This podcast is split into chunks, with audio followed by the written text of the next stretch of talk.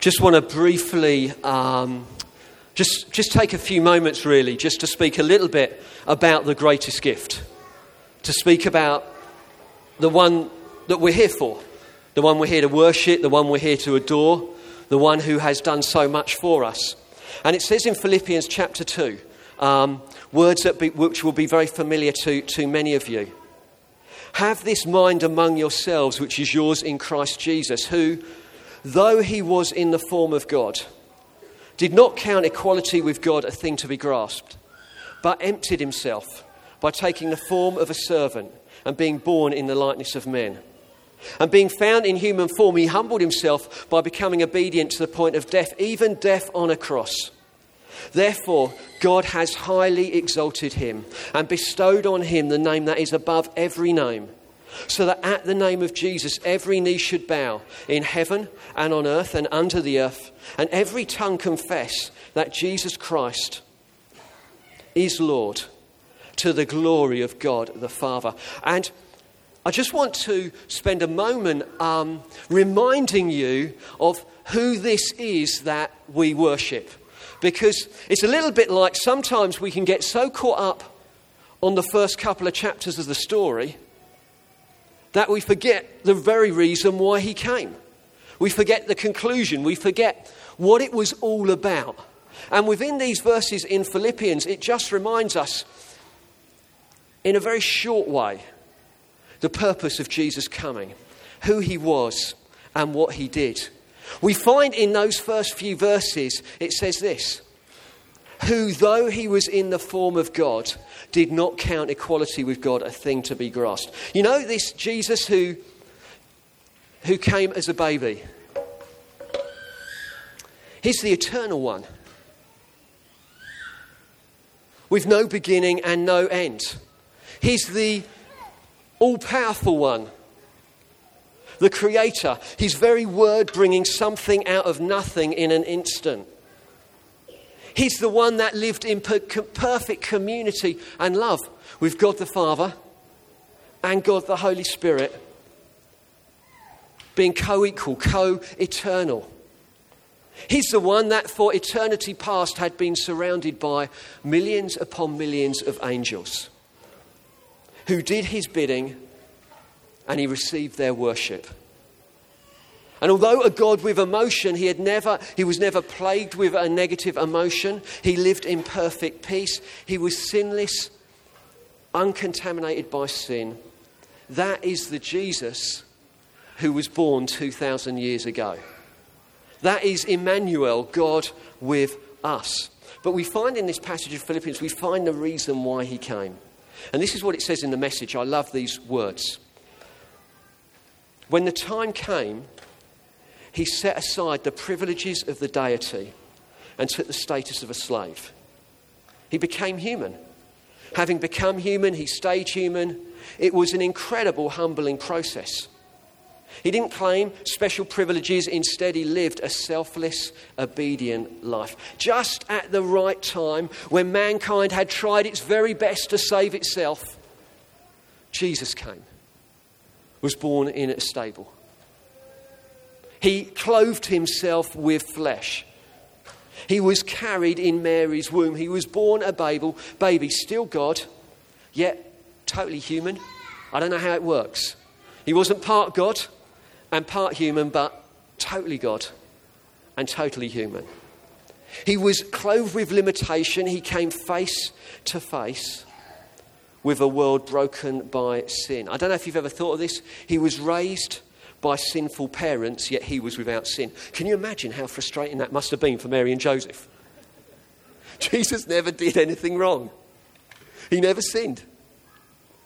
He grew in knowledge with flawed teachers, and yet he was the all knowing one. He was rejected, and yet he came to bring God's acceptance. He got sick, but was the Lord of all sickness. He became weak, yet he was the creator of all things. He served, but he was the King of kings. He didn't claim any special privileges. He lived a selfless, obedient life. This is the one we worship. totally God, yet clothed with flesh. Jesus humbled himself. But his humbling didn't just stop with being clothed in flesh, he died a death that was totally alien to him. Says in the Philippians passage. Then he died a selfless, obedient death. The worst kind of death at that, a crucifixion. Rejected by those he came to save, abandoned by his closest friends, he immense intense physical pain, emotional pain. The Father pouring his wrath upon him as he carried our sin. He carried a curse so I wouldn't. Jesus humbled himself. He did it for you, he did it for me. When, when we remember a baby born, placed in a manger, we're remembering Emmanuel, God with us, clothed with flesh, who came. Why? Because our best efforts just don't cut it. But what Jesus came to do makes all the difference. When we sing, Hark the Herald Angels sing, Glory to a newborn King, in the back of our mind, we're not just thinking about, wow, how wonderful it is that Jesus came. We're thinking, how wonderful my sins have been forgiven because of what Jesus Christ came to do. It is an immense privilege. But where is he now? He's not on a cross, he's not in a grave. He says this, therefore, God has highly exalted him and bestowed on him the name that is above every name, so that at the name of Jesus every knee should bow in heaven and on earth and under the earth, and every tongue confess that Jesus Christ is Lord to the glory of God to the Father. God raised him up by the power of the Holy Spirit. And now he has a name that is far above any other name. We are worshipping one seated at the right hand of the Father. So that Jesus' name, every knee should bow. I think he thinks he can do a better job, actually, probably would. Every knee should bow in heaven, on earth,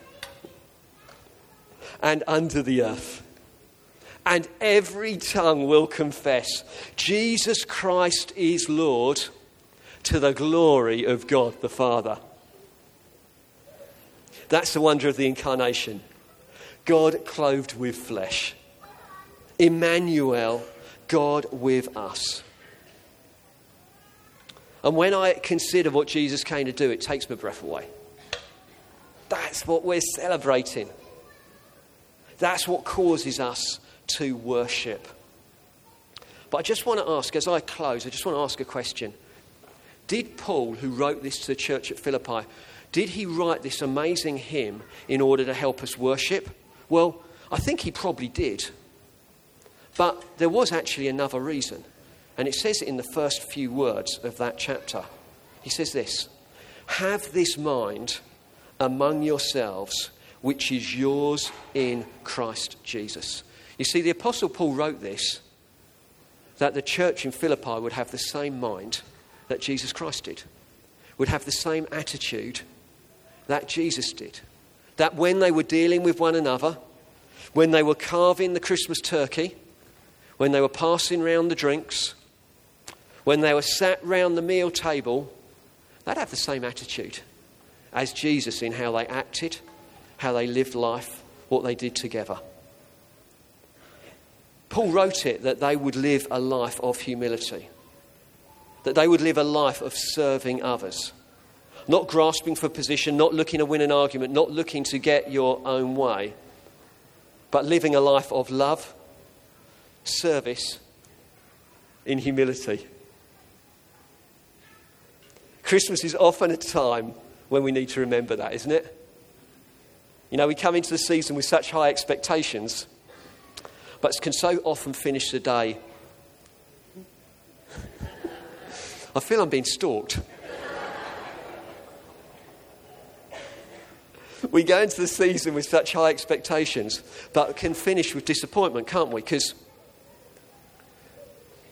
actually, what goes on around the meal table, what happens on Christmas Day, doesn't quite measure up to our expectations.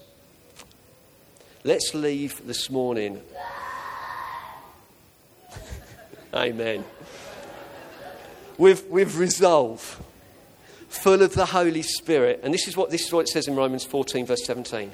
For the kingdom of God is not a matter of eating or drinking. For the kingdom of God is not a matter of eating or drinking.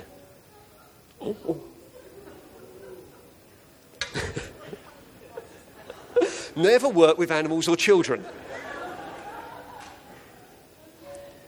For the kingdom of God is not a matter of eating or drinking, but of righteousness and peace and joy in the Holy Spirit.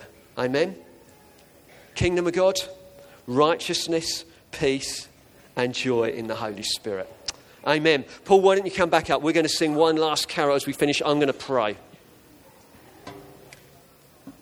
And I'm going to pray for two things. So why don't we stand? I, I would love to pray for two things. One, I'm just going to pray just for the grace of God on us today. So you up for that? Cool. The other thing I want to pray for is for anyone who's sick today or ill. So if you've come into this auditorium, you may never have been in church before and you think this is very odd. But if you're not feeling very well at the moment, or you've got an, a long term sort of sickness or illness, I believe that the risen Lord Jesus Christ has power over sickness and wants to bring healing. So I'm just going to pray a prayer, and I'm going to ask that throughout the day, the Holy Spirit will bring healing to your body so that by the end of the day, you will know complete freedom from whatever the ailment is. Is that all right? So, if you're suffering from sickness in any, any part of your body and it feels not embarrassing, not too inappropriate, why don't you put your hand where it is, or just put your hand slightly in the air? So, a few people might notice, but not many. And I'm just going to pray for the healing power of Jesus to come. Lord Jesus, I thank you that you love us so much that you came, you lived a perfect life, you died a death on the cross, and you are risen and seated in glory with authority. Your name is above every other name. So I thank you, Lord, that your name is above the common cold. I thank you it's above um, every headache or migraine. I thank you it's above every ache and ailment. I thank you it's above cancer. I thank you it's above every sickness and illness. And so, in the name of Jesus, I declare the healing power of Jesus to be released right now. I pray for your power to come and bring healing and restoration to physical bodies, to troubled minds. Come and have your way. And I just ask, Lord, that throughout the day, people who have even got their hands up now or who are suffering will know your healing power at work in their bodies. I ask you for complete healing, not just an improvement in circumstance. I pray for those who are struggling with cancer at the moment, who are suffering with it. I ask you, Lord Jesus, for your healing power to be released in Jesus' name. Whether, whether people from the church are here or not, I ask you, in the precious name of Jesus, I pray for those with heart problems. Pray for Bob Beanie. I pray for the healing power of Jesus to be released on him right now. And I ask for the rest of us, for all of us. Would we know your peace? Would you know your, your joy? Would we know your righteousness? In Jesus' name we pray it. Amen. Why don't we sing our last carol together?